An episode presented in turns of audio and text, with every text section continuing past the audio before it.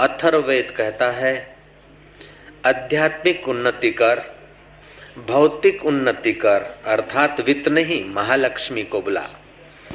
शारीरिक उन्नति कर, बोलते राष्ट्र की उन्नति भी कर, आर्थिक उन्नति भी कर, और प्रजा की उन्नति भी कर।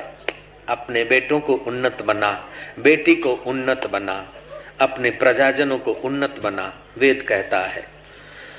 आर्थिक उन्नति प्रजा की उन्नति और अपने मोक्ष मार्ग के रास्ते जाने का भी तू दृढ़ संकल्प कर, मोक्ष की भी उन्नति। इतना ही नहीं, लेकिन हे मनुष्यात्मा, तू सूर्य के साथ अपनी एकता कर। जैसे भास्कर अपने किरणों से पूरी पृथ्वी को और पृथ्वी की वस्तुओं को छूता है और सत्ता स्फूर्ति देता है। फिर भी अछूता रहता है। ऐसे तू सब कुछ करते हुए भी सूर्य नारायण की नाई अछूता रहे, क्योंकि सूर्य में सत्ता तेरी है, तू सूर्य का भी सूर्य है। वेद भगवान कहता है, आप लोग फिर से सुनेंगे, अपने कान पावन करेंगे वेद मंत्र से। दीवम च रोह, बोलो तो दीवम च रोह, पृथ्वी च रोह राष्ट्रम च रोह, द्रविणीं च रोह, द्रविणं च प्रजां च रोह। अमृतं च रोह। रोहितेन तन्वम्। संस्पर्शस्व संस्पर्शस्व अथर्वेद तेरा एक चौतीस। आध्यात्मिक उन्नति कर आध्यात्मिक उन्नति। भौतिक उन्नति कर शारीरिक उन्नति कर राष्ट्र की उन्नति कर प्रजा की उन्नति कर और मोक्ष प्राप्त में उन्नत हो।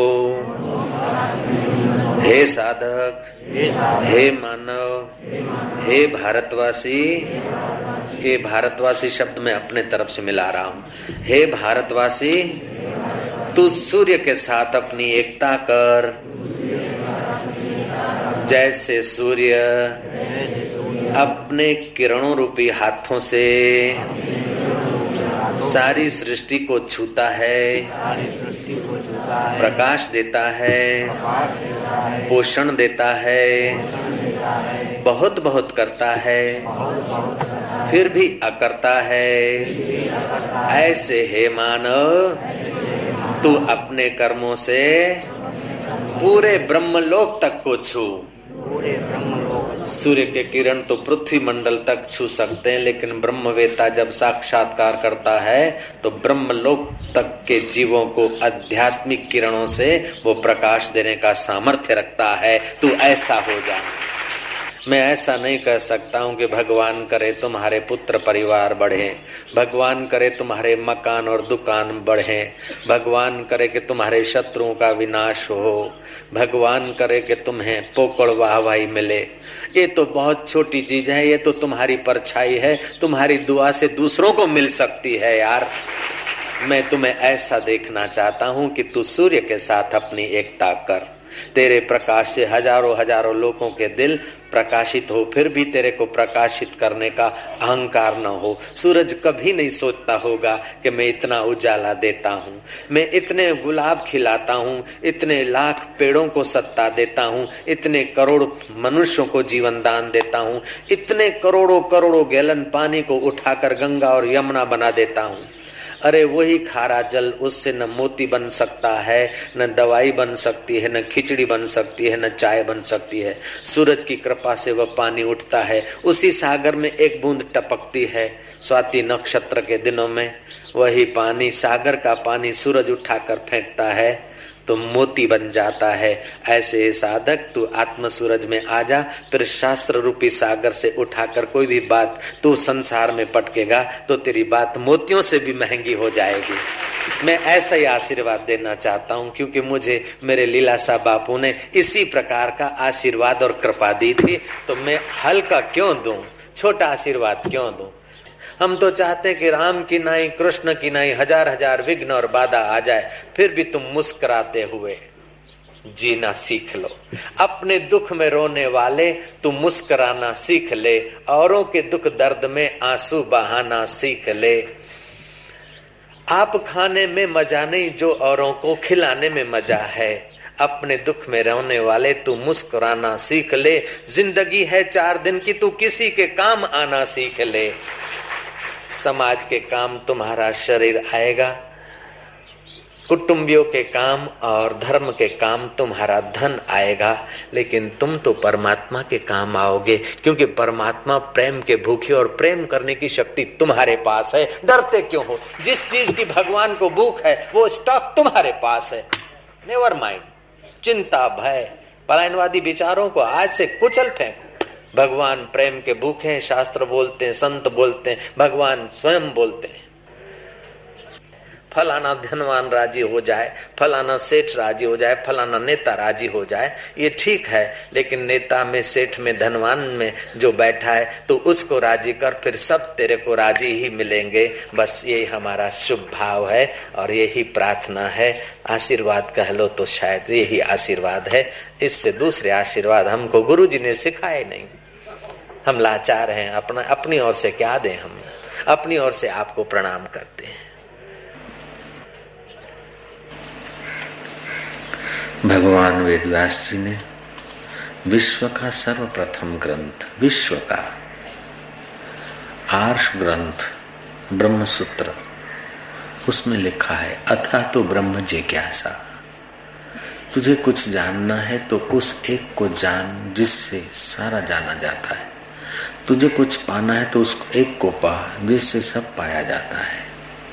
तुझे मिलना है तो उस एक से मिल, जिससे तू सबसे के साथ मिल पाए।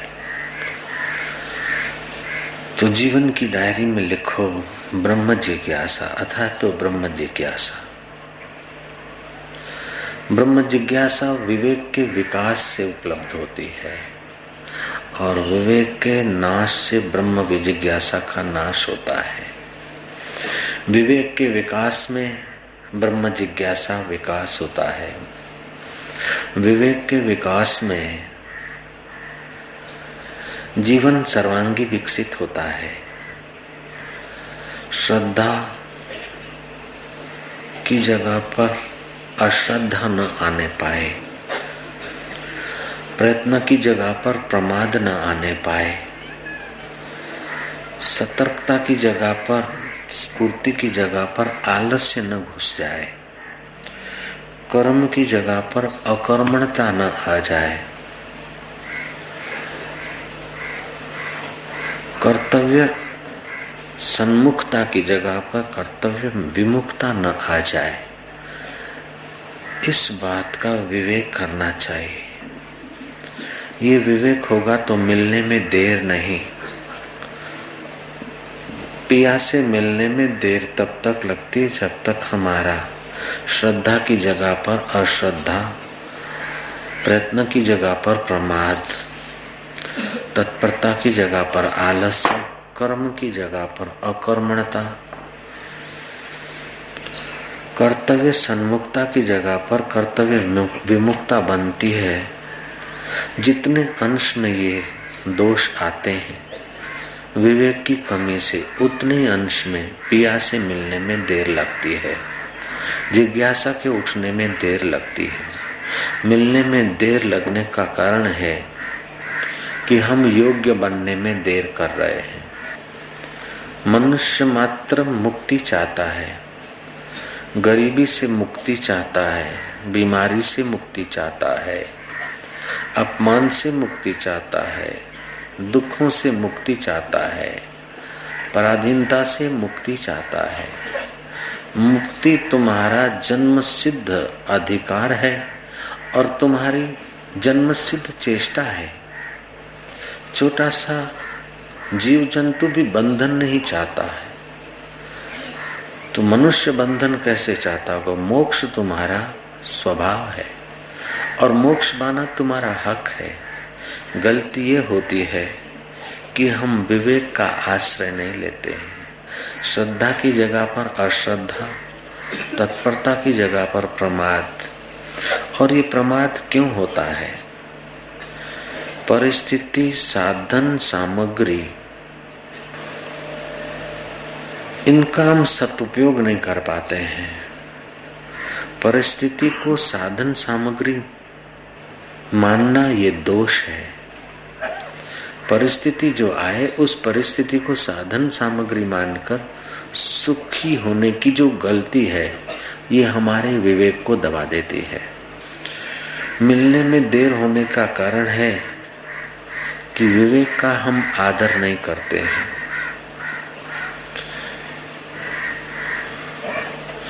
गुण जो है, प्राकृतिक है, हम अपने में मान लेते हैं। ये अविवेक है। गुण है प्राकृतिक, हम अपने में मान लेते हैं। दोष होते हैं विकारों के फोर्स से, हम दूसरे में आरोपित करते हैं। गुण होते हैं, अपने मानते हैं, अपने गुण देखते हैं, दूसरे के दोष देखते हैं, ये विवेक की कमी है। होना तो ये चाहिए कि गुण अपने दिखे तो प्राकृतिक समझो। कुछ प्रकृति से मिलते हैं, कुछ माँ बाप की परंपरा से मिलते हैं। कुछ ईश्वर की कृपा से आते हैं, कुछ सत्संग की कृपा से गुण आते हैं। गुण अपने में हम मान लेते हैं तो गुणी होने का अभिमान, ये अविवेक है। दोष अपनी वासना से आते हैं, लापरवाही से आते हैं, अविवेक से आते हैं। मान लेते हैं कि इनके कारण दोष हुआ, ये गलती है।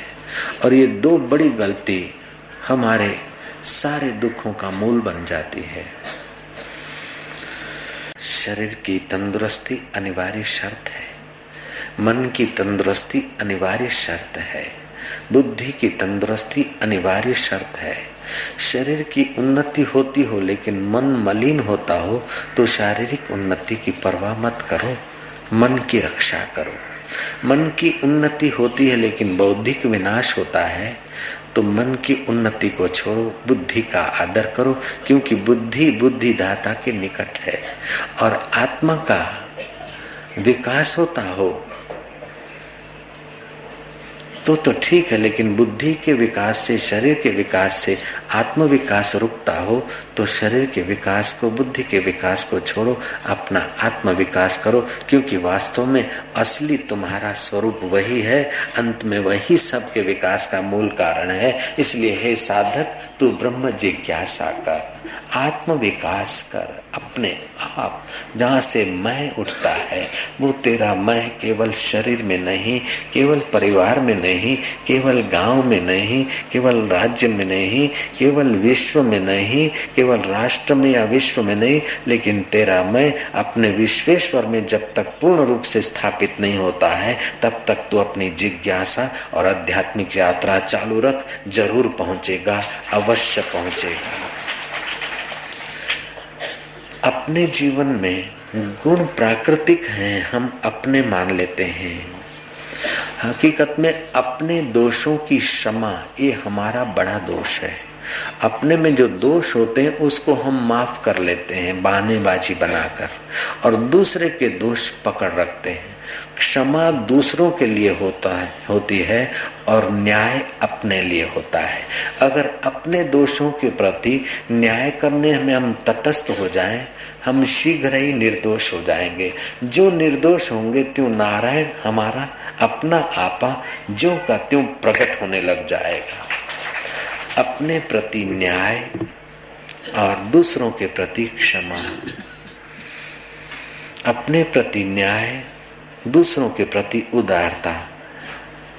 ये निर्दोषता की सुरक्षा करती है। अपने प्रति क्षमा और दूसरों के प्रति न्याय, ये दोष की पोषक होती है।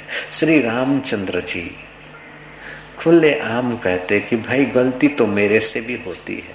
मेरे पिता से भी गलती हो गई और सीता से भी गलती हो जाती है।